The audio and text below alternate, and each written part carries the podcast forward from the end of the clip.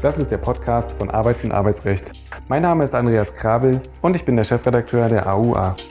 In der Reihe Kurz gefragt sprechen wir regelmäßig mit Dr. Jan Tibor Lellay. Er ist Fachanwalt für Arbeitsrecht und Partner bei Buse in Frankfurt. Er berät seit vielen Jahren Unternehmen umfassend im Arbeitsrecht von A wie Abmahnung bis Z wie Zeugnis. Seinen Schwerpunkt hat er im Betriebsverfassungs- und Tarifrecht. Lieber Herr Dr. Lellay, herzlich willkommen zu einer weiteren Folge unseres Podcastes. Ja, vielen Dank, Herr Kabel. Heute wollen wir sprechen über das Erscheinungsbild von Mitarbeitern und was der Arbeitgeber eigentlich vorschreiben kann. Immer wieder geht es nicht nur im Staatsdienst, aber dort ähm, in der Regel mit großer medialer Begleitung um das Erscheinungsbild von Angestellten. Und ganz grundsätzlich interessiert mich da, inwiefern darf der Arbeitgeber eigentlich hierauf Einfluss nehmen? Ich denke, Sie haben die äh, ganz wichtige Unterscheidung, Herr Krabbel, schon angesprochen, nämlich die Unterscheidung von denjenigen, die im Staatsdienst arbeiten und denjenigen, die in der freien Wirtschaft arbeiten. Und äh, wie Sie richtig sagen, da gibt es natürlich auch in der Rechtsprechung eine unterschiedliche Herangehensweise. Aber warum ist die unterschiedlich? Weil eben im Staatsdienst, und da spielen diese Fälle ja auch, äh, im Staatsdienst wir es mit Funktionen, mit Tätigkeiten zu tun haben oder zu tun haben können, nicht überall, aber da, wo der Staat sozusagen dem Bürger gegenübertritt, wo äh, eine hoheitliche Tätigkeit ausgeübt wird, also das klassische Ober-Unterordnungs- Verhältnis. Und da auch eine Rolle spielt natürlich, dass wir in einem äh, weltanschaulich und neu, äh, religiös neutralen Staat ja leben, nicht? Wo also der Staat sagt, ich behandle Weltanschauungen und Religionen gleich und will auch nicht aus meiner Sicht als staatlicher Repräsentant in der einen oder anderen Art mich vereinnahmen lassen. Das Ganze ist ein bisschen ähnlich, aber doch auch abgeschwächt. Da, wo Unternehmen Mitarbeitern eine äh, bestimmte Kleidung vorschreiben oder un, umgekehrt sagen, ich möchte bestimmte Art von Kleidung nicht haben, da hat das natürlich nichts mit irgendeinem Über- oder Unterordnungsverhältnis zu tun, sondern das hat einfach immer was damit zu tun, wie laufen meine Kundenbeziehungen. Denn die Fälle, die wir da kennen aus dem ähm, privatwirtschaftlichen Bereich, die sind fast immer in diesem Kundenbeziehungsbereich, ne, wo das Unternehmen also sagt zu seinen Leuten, hört mal, ich möchte gerne, dass ihr dieses oder jenes anzieht, nicht? Also im Casino das dunkle ähm, die dunkle äh, Kleidung, nicht? Also Eleganz, sportlich sagte man früher, oder eben ähm, im, ähm, im Einzelhandel in einer Art und Weise gekleidet, dass es vielleicht zum Corporate Identity des Unternehmens passt. Das ist also ein bisschen was unterschiedliches, allerdings eben im Staatsdienst schon ähm, eine relativ vom Verfassungsrecht geprägte Konstellation. Dann lassen Sie uns noch mal ja die beiden Hälften quasi auch teilen und sagen mal, ja, wie sieht's denn aus bei den ähm, staatlichen Arbeitgebern? Das heißt, äh, im Moment gibt's, glaube ich, einen aktuellen Fall, der sich mal wieder darum dreht, ob ein Polizist ein Tattoo tragen darf, beziehungsweise wie dieses aussehen darf, ob das gezeigt werden darf oder nicht. Ähm, das ist das Verwaltungsgericht Düsseldorf. Ähm, ein, das hat einen Beschluss, äh, was vom 14.09 Vielleicht können Sie da ganz kurz mal sagen, worum es genau geht. Ja, ein ganz äh, lesenswerter Beschluss. Man muss sagen, ich wusste gar nicht, dass sich Verwaltungsrichter so gut mit der Tätowierkunst auskennen oder auskennen müssen, möglicherweise. Ähm, da ging es also darum, dass sich jemand in den Polizeidienst beworben hatte und äh, das Land Nordrhein-Westfalen gesagt hatte, nein, äh, wir halten dich, Bewerberin, Bewerber, halten wir für ungeeignet, weil du eine Tätowierung hast und da war ein Totenkopf. Ja, da war ein Totenkopf das war Teil dieser Tätowierung. Und da wurde dann gesagt vom, vom Land als potenzielle Arbeitgeberin, wir glauben, das ist gewaltverherrlichend, ja, also eine gewaltverherrlichende Aussage. Und das kann bei jemandem, der im Polizeidienst ist, ähm, gelinde gesagt zu Missverständnissen führen, wenn derjenige oder diejenige so den Bürgern gegenübertritt. Und äh, dann haben die das meiner Meinung nach aber offensichtlich ganz geschickt argumentiert bei dem Verwaltungsgericht und haben gesagt, na ja, ähm, liebe Richter, guckt euch das doch mal an. Das ist ja nicht nur ein Totenkopf, sondern da sind auch andere Dinge, die da in diesem Tattoo eine Rolle spielen. Da war dann zum Beispiel äh, so eine Taube und ein weinendes Auge und dann wurde da so eine Geschichte draus gesponnen, dass das also wichtige ähm, wichtige Stationen aus dem Leben des Bewerbers sind, die da also in solchen Tattoo zusammengefasst waren, sodass also dieser Aspekt des Totenkopfes, Schrägstrich potenziell gewaltverherrlichend, der wurde dadurch eben zurückgenommen und ein etwas milderes Gesamtbild dieses Tattoo entstand. Und das Verwaltungsgericht hat gesagt, ja, das ist für uns nachvollziehbar und deswegen ähm, ist es hier nicht eine, ein Grund, demjenigen oder derjenigen die Einstellung in den Polizeidienst zu verweigern. Also ähm, man muss sagen, es war sehr viel Detailarbeit des Verwaltungsgerichts Düsseldorf, aber ich sage das jetzt auch mal ein bisschen äh, flapsig, dafür leiste ich mir ja letztendlich auch eine Verwaltungsgerichtsbarkeit, ne, dass sie sich die Details anschaut. Komplett nachvollziehbar. Die Frage ist nur, kann es denn darauf eigentlich ankommen? Denn äh, die Argumentation läuft ja eigentlich darauf hinaus, dass ich als Bürger sehe, was dieser Mensch dort auf seinem Arm hat und der erste Eindruck, der bei mir entsteht, der muss doch eigentlich der entscheidende sein. Richtig, das ist auch so. Und ich könnte mir auch vorstellen, äh, dass äh, das Ganze ist ja, äh, kann ja auch noch mit der Berufung angegriffen werden. Das Oberverwaltungsgericht Nordrhein-Westfalen, Münster wird sich mit der Sache befassen. Das kann man sicherlich auch anders sehen. Nicht? Man kann natürlich sagen, gut, also so ein, so ein Totenkopf ähm, auf einem ähm, Arm tätowiert, äh, der ist schon äh, so ein Eindruck, den man eben nicht haben will von seinen, äh, von seinen Polizisten. Nicht? Absolut richtig. Ähm, man muss, glaube ich, da auch sehen, dass viele dieser Dinge sich in dem Sinne ja auch ändern, weil sich vielleicht auch die gesellschaftliche Wahrnehmung von bestimmten Phänomenen ändert. Nicht? Also ich kann mich zum Beispiel daran erinnern, viele, viele Jahre ist es her, da gab es eine Diskussion, ob Polizisten ähm, Ohrringe tragen dürfen nicht? im Dienst. Ja? Und ähm, da wurde ja dann auch drum gekämpft bei den Verwaltungsgerichten.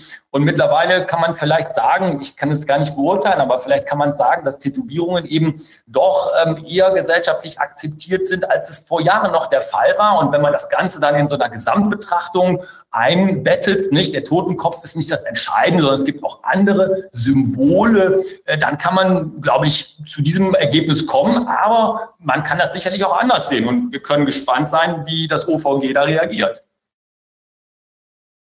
Und umgekehrt äh, ist es aus meiner Sicht bei den religiösen Symbolen, die früher zumindest was die christlichen äh, Symbole angeht, wesentlich häufiger vertreten waren und auch akzeptierter waren. Ähm, da gibt es ja jetzt auch wieder, na was heißt jetzt, also auch schon seit vielen, vielen Jahren, ähm, Entscheidungen und Streitigkeiten darüber, ob ähm, das Kreuz hängen darf, beziehungsweise ob die Lehrerin ein Kopftuch tragen darf. Ähm, können Sie da einen ganz kurzen Überblick Ja, sehr gerne. Also da ist völlig richtig, äh, wie Sie, wie Sie sagen, Herr Krabbel. Ähm, ich glaube, die, die Toleranz der, der Gerichte schon noch mal ein bisschen anders ähm, einzuschätzen. Ähm, bei, bei den Kopftuchfällen äh, wird auch und meiner Meinung nach ja sehr zu Recht darauf abgestellt, welche Art von Funktion der oder die Beamtin ähm, da ausübt. Nicht? Also zum Beispiel wird in der Rechtsprechung des BAG darauf abgestellt, das ist dieser berühmte Referendarfall aus Berlin, inwieweit eben ähm, der Beamte oder die Beamte, das sind ja in dem Fällen mit den Kopftüchen, sind das ja, sind das ja Frauen aufgrund des muslimischen Hintergrunds, ähm, inwieweit, inwieweit die dem Bürger in so einem Überunterordnungsverhältnis eben entgegentreten und dann als staatlicher Repräsentant wahrgenommen werden, ja auch zu Recht. Und dann eben die Gerichte sagen, wenn das so ist, dann muss die, ähm, die neutrale äh, Wirkungsweise, also die religiöse Neutralität, die muss äh, in, den, in den Vordergrund äh, treten. Nicht? Und da muss man dann eben sagen, äh, da kann es dann sein, dass also Kopftücher äh, nicht erlaubt sind, wobei das eben in anderen Funktionen im öffentlichen Dienst durchaus auch anders gesehen wird. Nicht? Und man da sagt, da kann das erlaubt sein und da kann es sein, dass die entsprechenden Beamten sich auf den äh, verfassungsmäßig garantierten Grundsatz der Religionsfreiheit ja berufen dürfen. Ähm, das Gleiche kann man natürlich auch mit anderen ähm, religiösen Symbolen ähm, machen. Ähm, man muss sehen, in der letzten Zeit waren es fast immer ähm, religiöse Symbole, die aus dem muslimischen Glauben kommen. Aber das ist meiner Meinung nach natürlich komplett übertragbar äh, auf äh, christliche Symbole. Die sind meistens nicht so sichtbar. Nicht? Das spielt übrigens auch eine Rolle. Nicht? Also ein Kreuz, was vielleicht um den äh, Hals als Kette getragen wird, ist nicht so ganz sichtbar wie ein Kopftuch, wobei man sich ja auch immer dann sicherlich darauf an, äh, einlassen müsste, wie groß ist das. Nicht? Das spielt nämlich auch eine Rolle. Für uns spannend ist jetzt natürlich die Frage, wie sieht es in der Privatwirtschaft aus? Ähm, Sie hatten schon angesprochen, das Verkaufspersonal, Dienstleister klassischerweise, also jeder, der im, in meinem Auftrag, in, in meinem Arbeitgeberauftrag äh, auf die Öffentlichkeit zugeht und äh, mich repräsentiert, da habe ich, möchte ich schon Einfluss nehmen. Ähm, was passiert da im Streitfall, wenn der Arbeitnehmer also nicht im Staatsdienst ist, sondern privatwirtschaftlich angestellt ist, so nicht arbeiten soll, wie er erscheint? ähm, dieser sich aber weigert, äh, meinen Weisungen nachzukommen. Nehmen wir mal an, er wird nach Hause geschickt, äh, obwohl er ja aus seiner Sicht seine Leistung erbringen will äh, und sie mir auch anbietet. Ähm, kann ich dann das Arbeitsentgelt zurückbehalten, beziehungsweise welche Druckmittel habe ich eigentlich? Auch die, die klassischen Fälle im Moment ja auch ganz aktuell äh, vom EuGH wieder entschieden worden. Zwei Fälle, die aus Deutschland kamen, nicht? Also zwei Vorlagen an den EuGH, die hat er jetzt am 15.07. hat er die entschieden. Ähm, genau die beiden ähm, Fälle, die Sie auch äh, zu Recht, Herr Krabbe, gerade angesprochen haben, die nämlich die Reaktionsmöglichkeiten der Arbeitgeberin darstellen. Nicht? Einmal der Fall einer Erzieherin, ähm, die äh, eine Abmahnung bekommen hatte wegen Verstößen gegen die untechnisch gesprochen Kleiderordnung. Und dann der zweite Fall, eine Verkäuferin im Einzelhandel, die freigestellt wurde, also nach Hause geschickt wurde, weil äh, dort das Unternehmen nicht tolerieren wollte, dass ein Kopftuch getragen wurde von dieser Verkäuferin im Einzelhandel, in dem Kundengeschäft. Und damit sind im Grunde genommen auch die beiden die dritte krassere Variante noch nicht, aber die beiden Hauptmöglichkeiten ja beschrieben, die das Unternehmen hat, nämlich die arbeitsrechtliche Sanktion in Form von einer Abmahnung und dann weitergehend auch noch eine Kündigung, weil man sagt, du verstößt hier gegen eine bestimmte Vorgabe, die entweder im Arbeitsvertrag drinsteht, wo wir dich angewiesen haben, das zu tun, oder eben die Freistellung dann meistens mit der Begründung, dass du der Arbeitnehmer dann nicht in der Lage ist, äh, seine vertraglichen Pflichten zu erfüllen und dann eben auch das Entgelt äh, zurückzuhalten. Im Ergebnis kommt es dann natürlich immer darauf an, ist die, ähm, diese Geschäftspolitik, ist die eben wirksam und kann das so, so gehandhabt werden. Nicht? Ähm, und da kommt es dann letztendlich darauf an, sind die Abmahnungen und die Kündigungen ge gerechtfertigt und ist auch das Entgelt zurückzuhalten gerechtfertigt. Und da ähm, wendet der EuGH ein Konzept an, ähm, was ja letztendlich darauf hinausläuft, dass den Unternehmen schon die Möglichkeit gegeben wird. Worauf es aber letztendlich immer ankommt, ist, das muss eben durchgängig sein, nicht? Und es muss ein sogenanntes ähm, wirtschaftliches Bedürfnis auch nachgewiesen werden. Nicht? Also man nennt das immer Neutralitätspolitik, die muss umgesetzt werden. Also Neutralität gegenüber Weltanschauungen und Religionen, keine religiösen Symbole, also nicht nur sagen, ich verbiete die Kopftücher oder nicht nur sagen, ich verbiete die Kreuze, die um den Hals getragen werden, sondern alles muss verboten werden. Und ich muss als Unternehmen auch immer nachweisen können, dass ich ein ähm, sogenanntes Bedürfnis habe, also zum Beispiel eine Kundenerwartung. Äh, und ähm, der Angriff, der auf solche Vorgaben dann ja immer erfolgt, der ist fast immer gestützt auf das AGG, nicht auf das allgemeine ähm, Gleichbehandlungsgesetz. Prima, vielen Dank zum Abschluss. Ähm, hätte ich auch noch mal eine ganz praktische Frage. Wenn es jetzt zum gerichtlichen Verfahren, zur gerichtlichen Auseinandersetzung kommt, die kann sich ja über viele Jahre teilweise hinziehen. Ähm, sollte man den Beschäftigten dann auf einen anderen Arbeitsplatz setzen? Stellt man ihn frei? Ähm, hat man dann möglicherweise ein sogenanntes Prozessbeschäftigungsverhältnis. Ähm, äh, Wie geht man da vor? Ganz wichtiger Punkt, Herr Krabbel. Ich würde da auch gerne eben von der wirtschaftlichen Betrachtung, ich, das ist ja auch das, was Sie damit ansprechen, rangehen.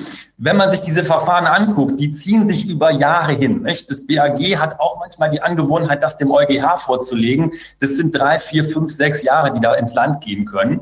Deswegen muss man aus Unternehmenssicht was tun. Man kann nicht das so laufen lassen und sagen, na ja, äh, wir werden das schon gewinnen und das Verzugslohnrisiko, also das Nachzahlen des Entgelts, wenn wir gekündigt haben oder wenn wir freigestellt haben, das ist uns egal. Das darf nicht passieren.